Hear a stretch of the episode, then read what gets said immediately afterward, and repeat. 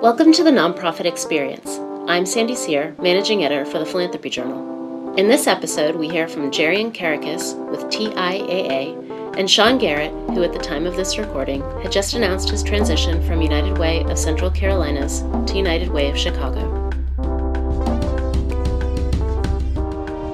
Really excited to be here. My name is Jarian Kerekes. I'm the Senior Director of Corporate Social Responsibility at TIAA. We are a Fortune 100 financial services firm uh, headquartered in New York, but a really large presence here in Charlotte. So, uh, good morning. Okay.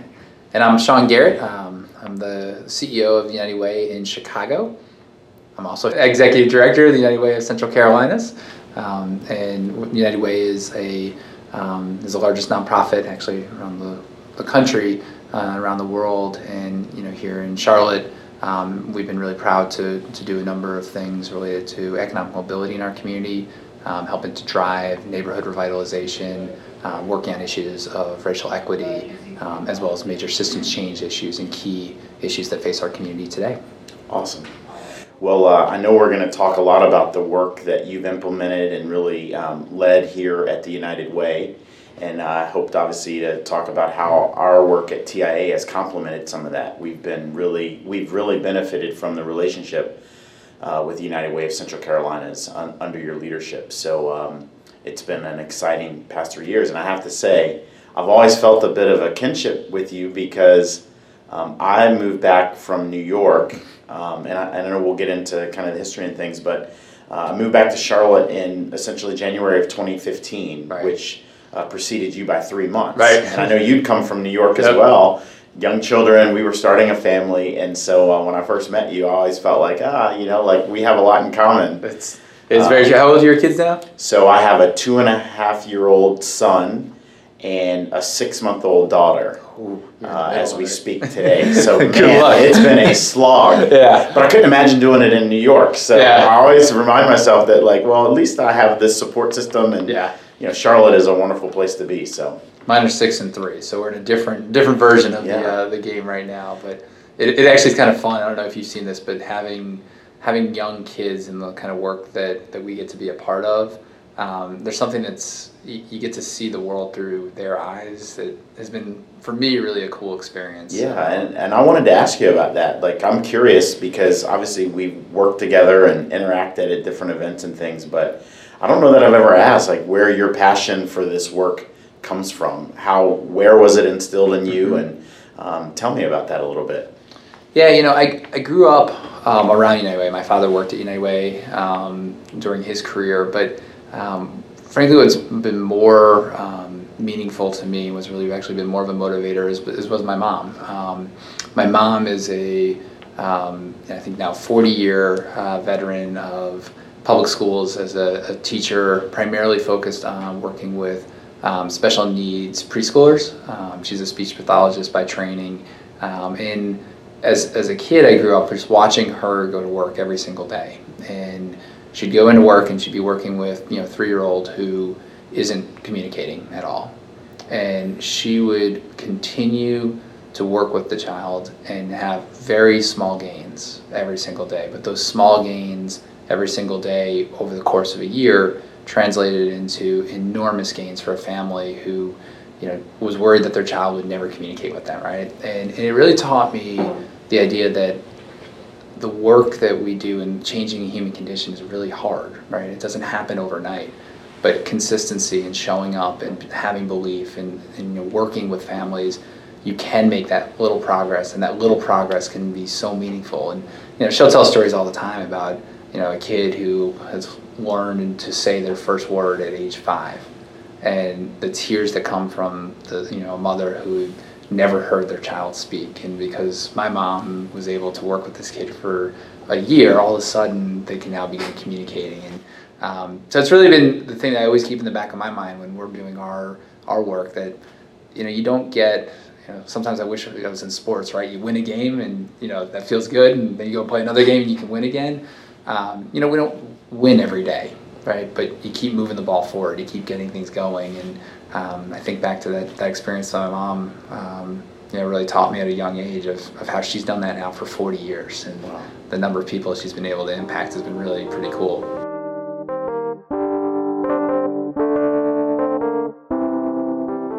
So why did you get into to what you do? Yeah, you've, so- a, you've been in sports. Yeah, yeah. So, so now you're you're into doing good things for people. Yeah. So how did you get to do that? So I loved your sports analogy. Obviously, that resonated with me because you know I've always been um, a sports fan, like a lot of guys, and um, was never really talented enough to pursue sports at any great level. But I grew up in a small town, and it's crazy. But um, a member of your staff, your chief marketing officer, Bo Hussey, uh, his father was a basketball coach for many, many years, and um, at the time that I was growing up, really impressionable in middle and high school, his father was an assistant coach at Virginia Tech. Obviously, I told you I, I grew up in Blacksburg, Virginia.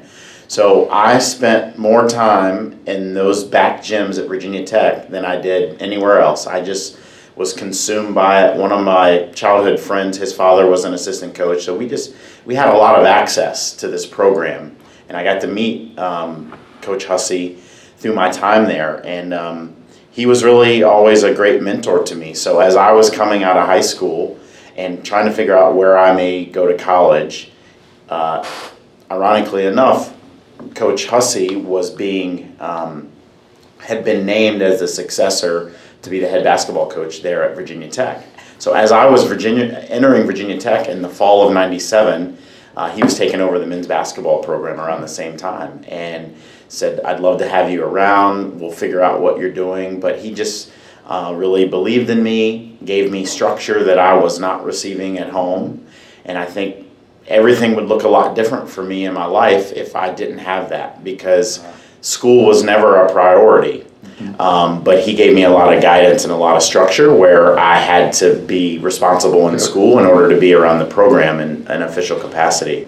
So what has surprised you in kind of in the work you've been doing with the nonprofit sector? Like, so you spent your whole kind of career in sports and marketing, and Yeah. and now you're you know still on the corporate side, but working much more in with the nonprofit sector than the, the purely the business sector. What what has that been like? Yeah, you know what was really uh, has been eye opening, and that it, it's that for many of these nonprofits, they to a fault are so focused on their work and their end user and their client that some of the basic business practices aren't always in place. And I think that was really eye opening for me. That like simple things, marketing collateral, um, communications uh, processes it was that many of the nonprofits that we work with, they're just solely focused on their clients. Yep. That spending time or allocating resources to maybe operate more like a business would uh, can be lacking at some points. And I, I see it changing even in the three and a half years I've been in Charlotte.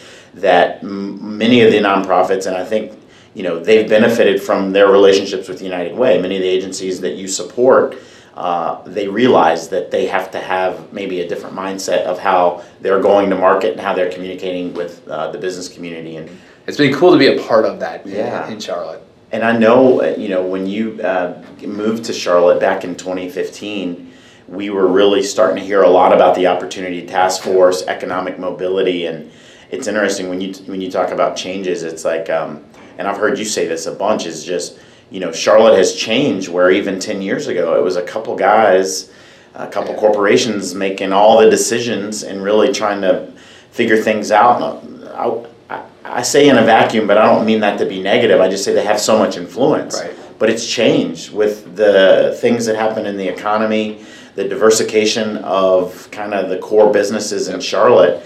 And I got to imagine for you and your role at United Way, being able to work and see some of that change has been really rewarding. Yeah, it has. It's it's it's interesting, and you know, I imagine some of a lot of these conversations are taking place around the country, right?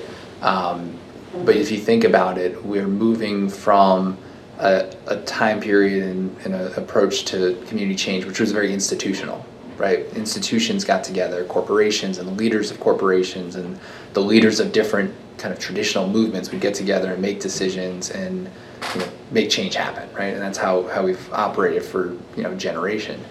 And today, you can create change individually. You can connect with people in different ways, and you can help create change, you know, as as a group. But you don't necessarily need the formal structures. And and so, trying to figure out how we as a community and I think we as a society balance that institutional kind of value, which is great. We need resources from institutions. There's structure that institutions provide. There's you know, you know advancements and processes and all those things that are good about institutions.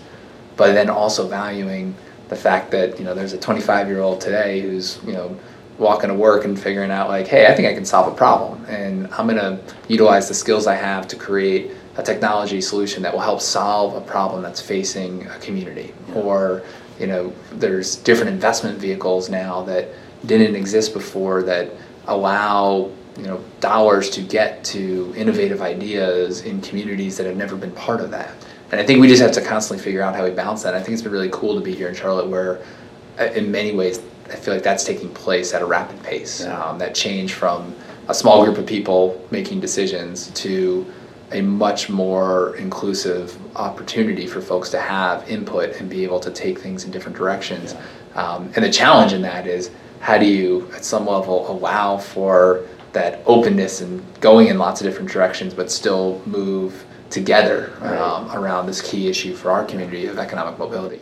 It's uh, you know it speaks a lot to your leadership because some of these macro conditions that were taking place in Charlotte I can't help but notice that some of the um, really um, the changes and some of the things that you've done to reshape United Way of Central Carolinas of how you go to market, how you serve the community, um, speak to some of those macro conditions. And one example that really resonates for me is uh, at TIAA, we have so many of our young professionals involved with the different affinity groups yep. that you've uh, started or really implemented and, and, and um, put into place in your time here. And so, talk to me a little bit about yeah. some of those groups because uh, I feel like probably there was a time that there were, you know, you get to a certain point in your career and you write a check, and that was how you serve.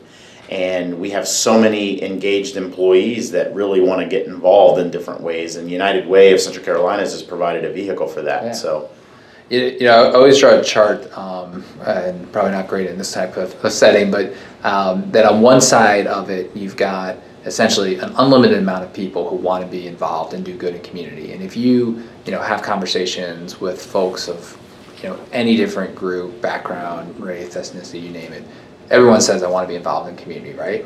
And then on the other side of the chart is, you know, uh, essentially unlimited need. We've got so many different things that need to be improved and worked on in our communities, right? And the challenge is how do you connect people who want to do good with the work that needs to take place in our community? And you know, the, the chart I draw is kind of a distribution channel that has a bottleneck. That there's people just can't get from activating their interest to actually doing the work that they want to do. And that's really where our role is. I mean, our role is to provide a way for people in the community to be a part of making the changes that they want to see. And so we create these engagement groups um, as just different ways to connect people wherever they are on the journey.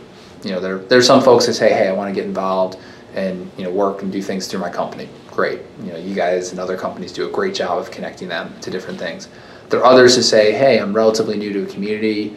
I want to be involved in volunteerism, 25 years old. Um, I want to do this with other 25, 30 year olds. I want to have fun. I want to get to know people. There's a social component, but I want to do good while you know having that social network. And so our Link and, and Young Leaders groups provide ways for you know folks to do that together, but really get to know each other and have fun. You know they're having fun, but they're doing great things in community. You know we we were in many ways surprised, but we started um, you know a group that we call Women's United here, and Women United is um, you know an affinity group for women to want to be involved in community. There are a ton of those groups that exist in the Charlotte community, and yet every time we have an event, we oversubscribe by you know 150 percent. It's amazing the passion and energy because people want to find others to do work with them. And you know, as I've talked with more and more people, one of the things that seems to be um, a common theme is that though we're able to connect easier than ever before through social media and things like that, people actually struggle to find a way to connect on a human level. Yeah. And these affinity groups allow people to connect on you know core values of doing good in the community, of being a part of our larger community, yet do it in a way that they get to actually meet somebody um, and they get to build those relationships. Um, and so that's been really, really pretty cool to see. And you know, the last of our groups is our A-list group, and that was one of the first ones that we actually started here. Um, a few years ago. Our Young Leaders Group had been in existence for a while, but the A-list one.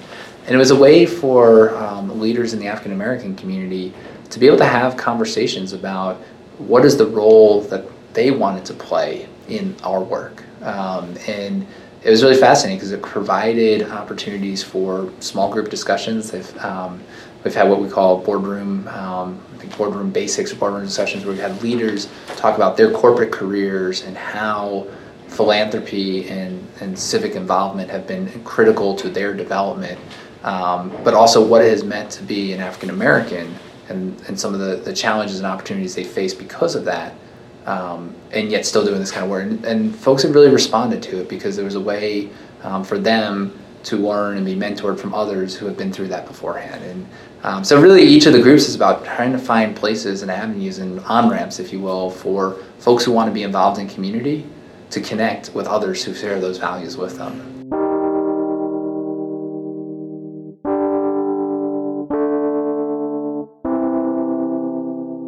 you talked about um, kind of the impact of a mentor had on you, right? Yeah. Um, what was it about Coach Hussey? Like, what what drove that? Like, why? Yeah. Why? How did he have such a big impact on you, and where did that come from? It's crazy. I mean, he obviously coached basketball for over 40 years. Um, Kings Mountain High School. He was the head coach at Belmont Abbey College. He then was the head coach at Davidson College an assistant at Clemson, um, and then to Virginia Tech. And so he mentored many, many athletes that were scoring a lot of points for him, that he recruited, he met their families. And I, I think, you know, I, I wish I could ask him, but I think that he just liked that I was really passionate about basketball. I played hard, I wasn't the most talented but I just loved it and consumed it. And I think anyone that would talk to you about Coach Hussey, they would say like he was so passionate about basketball and um, and people. And so he, you know, we developed a relationship because I would go to camps, and again, I was always around the program. And uh, you know, he just had a heart for me, and I'm really thankful for that because as I mentioned, you know, I, I grew up in circumstances that weren't great, a single family home, uh, my parents divorced when I was young, and it was a bit of a shipwreck growing up. And um, he always took interest in me and asked me how I was doing, and you know, provided some accountability that I wasn't getting at home. And you know, that's even in, in, in Charlotte or any community that you go to. Uh, mentors are important, and having people that you can bounce things off of. Uh, we've heard a lot in Charlotte about that social capital and I mentioned, I mean, I, I would not have gotten into graduate school on my own merit, but Bobby Hussey made a phone call for me, and that changed everything, and it changed everything in my career. Mm-hmm. And so um, I just was really benefited by that, and you know, it obviously plays a role in my work now. If I can be um, a mentor or provide some direction or make a phone call or do those things for people, I try to be really intentional about it because of the the impact it's had on me. How, uh, when you're with your kids, do you, do you think about the, the role that Coach Hussey played with you? Like, how does does that play into your role as a father? I, you know, it's funny. I don't know that I've had an intentional thought about it. I'm excited to tell my kids about what he meant to me and who he was, and um, I've even started now. Like, you know, I was in college from '97 to 01 at Virginia Tech and obviously before that when I was in Blacksburg, but trying to like find things, posters from a team, um, ticket stubs, game programs, just things that I can sh- share with them as they get older and try to understand it. But you know now it's a little bit more of survival, but but where where I do think about it, it will change quickly. I promise. Yeah, yeah, I'm in the survival mode, but how I where I do think about this role that Coach Hussey had on my life is. Um, you know, I'm blessed that I live in a nice neighborhood and most of the families and kids around there, like they don't lack for any resource and they won't. And social capital will be in abundance for these kids. But I think about like how will I play a role in the lives of kids that maybe my son or daughter interact with on the sports field, in school? How can I make a difference in their lives if they don't live in our neighborhood or don't have a father that works here in corporate America? how can I play a role to maybe give them an assist that Coach Hussey gave to me? Because you know, that was my deal. Like my dad wasn't um, working for a big firm or something that could help. Hey, you know, my son is graduating school. Can you get him an internship? Can you give him some exposure? Can he come job shadow you? That was so far off the radar. And uh, making sure that I'm intentional about that with perhaps peers of my children, uh, that'll be something that I'm very, very intentional about as they get older. That's really cool. Yeah. And so you obviously lead a, a, a large team here in Charlotte, and obviously will probably assume greater responsibilities when you move to Chicago. Who, who are leaders that you look at now um, in society that help shape and that you um, maybe are inspired by? Yeah, you know, I'm a sports guy too, right? So I love I love looking at sports. Um, you know, growing up, obviously, um, I hated Michael Jordan because um, I grew up a Knicks fan, but I always respected the the competitive fire. The we're going to play to win, right? There's not you know, I got my numbers, but I didn't. We didn't win. It was I'm going to do anything we can to succeed on whatever the task is that we're going to do, and that might have been playing cards, right? It might have been playing golf, but he was going to compete, um, and, and, that's something that I've certainly always tried to to, to take with me, um, in, in really everything I do. You know, I've I've been really impressed, um, you know, with folks here in Charlotte. You know, Laura Clark, you mentioned on our team. I mean, that's a woman who bleeds the work we do every single day. She's incredibly effective. She's an incredible leader, but her passion shows through at every moment, right? And and when you see folks that are willing to put that risk out there, here's a you know a white woman who has spent her career working in an African American community and working with that community and is respected and trusted, and the risk that she you know took of putting herself out there and getting to know that community, being willing to accept that sometimes she was not accepted, right? And to still continue to go back every single day is, you know, it's incredible to see that. Um, and, and what she's been able to do for this community and, and across um, the Charlotte area. You know, I, I, think about, you know, different corporate leaders that I've had the opportunity to work with who've been willing to step out, um, you know, willing to say things at times when maybe it isn't in their best interest. Um, you know, uh, we work a lot at United Way with uh, with Salesforce and their CEO Marc Benioff.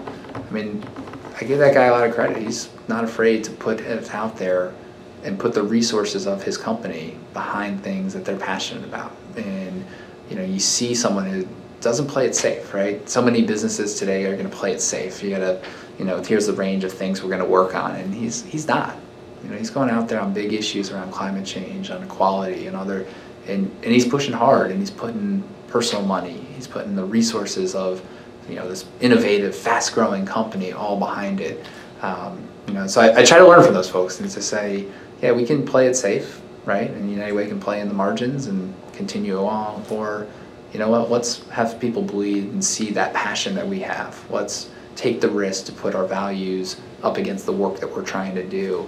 Um, and let's take the risk to be with and in communities in ways that maybe isn't always the most comfortable and know that sometimes that's not going to work out. But if you keep showing up and you keep putting your values forward, you keep showing your passion, you know, over time people begin to see that you're real and, and they follow you. And you know, those are the kinds of folks that I've really been um, excited to learn from and, yeah. and just admire. And, um, but at the end of the day, still like that Jordan side of it was, and make sure you win. Yeah. Right. It's good to get your numbers in, but make sure you win. Yeah, that's great.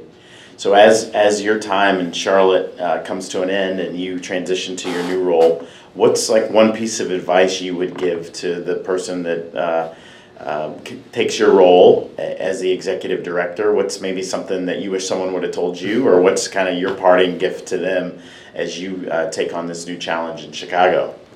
You know, I, I would say to, to be aggressive. Um, it's so easy in our sector to be risk averse, to you know try to balance our funding interests with community interests, with political risk, and you know people are smart enough to know that we're trying to do the right thing. And I think the more we you know lead with these are the right things and here's why, and we're going to be bold and, and push to say you know, it's great that, you know, take affordable housing as an issue. You know, affordable housing is a billion dollar issue. We need to have that conversation. We need to not be afraid and say we need more affordable housing units and things like that, right? we need to be comfortable pushing. It's a billion dollar issue. Just like if we're going to build a new football stadium, that's going to be a billion dollar issue. Put those two up against each other, and we should have those conversations and not be afraid of if we say it, that's going to risk our relationship. It won't. Right. We can have folks can handle two competing interests, and we can say as a community, yeah, we want to keep the Panthers here. We want to have a new stadium at some point. That's great. And you know what? We also want to have housing where people who want to be a part of that community can actually live and afford to be. And so let's talk about it as a billion dollar issue so that as we come up with solutions, we're thinking big enough. Um, I think too often we're afraid to think big, um, and then because of that, our solutions aren't going to be at the scale that they can be. And you know, if there's anything I learned here um, during my time period, is people respond when you're willing to take that risk. You know, they want to get to know you first. They want to believe that you can actually do something. But once you get through that initial hurdle, people want to believe that we can solve big problems. And the only way you can solve big problems is if you have a big enough idea and you have a big enough, you know, heart to try to make it happen. And then from there, we can get back into incrementally how we get there. I mean, we're not going to get a billion dollars tomorrow for affordable housing. And even if we did, we couldn't build all the units overnight. Right. It just wouldn't work. But let's start talking about it. Let's come up with a plan of how we're going to get there and the way we're going to put it together. But let's also do it with the urgency of the family that's looking for housing today. They don't want to wait till we come up with our 10 year plan, right? And so we got to be able to balance those things to say, let's have a big idea and let's figure out how we're going to do something today that gets us one step closer. Tomorrow, one step closer. And that incremental growth continues to grow more and more over time. Um, so I, the thing I'm excited about is I think our community is there. I think our community is ready for bold leadership. I think our community is embracing it. We've seen a lot of change in leadership in our community, um, and I, I, think that whoever gets to be in in my role next will have you know great opportunity to really take it forward in, in pretty exciting ways. That's great. Well, I know I speak on behalf of uh, the the business community here. Obviously, I represent TIAA, but um, I interact with all the large businesses here through some of the work we do in the community and uh, have really benefited from your leadership. Um, love what you've put in place here. I know it's going to grow beyond you. That was always your plan, right? That you would establish processes, you would uh, establish systems, and put great people in place to just continue this work long after you're gone. So uh, we're going to miss you, but uh, it's been a pleasure working with you in this role, and uh, I know we'll stay in touch. I appreciate that greatly. Thank you. Thank you for listening to the Nonprofit Experience. T&E is a project of the Philanthropy Journal. Our managing editor is Sandy Sear. Our graduate editor is Kristen Gollihue. Our graduate assistant editor is David Mueller, and our communications assistant is Haley Jones. This episode was produced by David Mueller, who also wrote our theme music. For more information on this and other episodes, visit us at philanthropyjournal.org be sure to follow us on Instagram at The Nonprofit Experience and subscribe to the show via iTunes, Stitcher, and Google Play.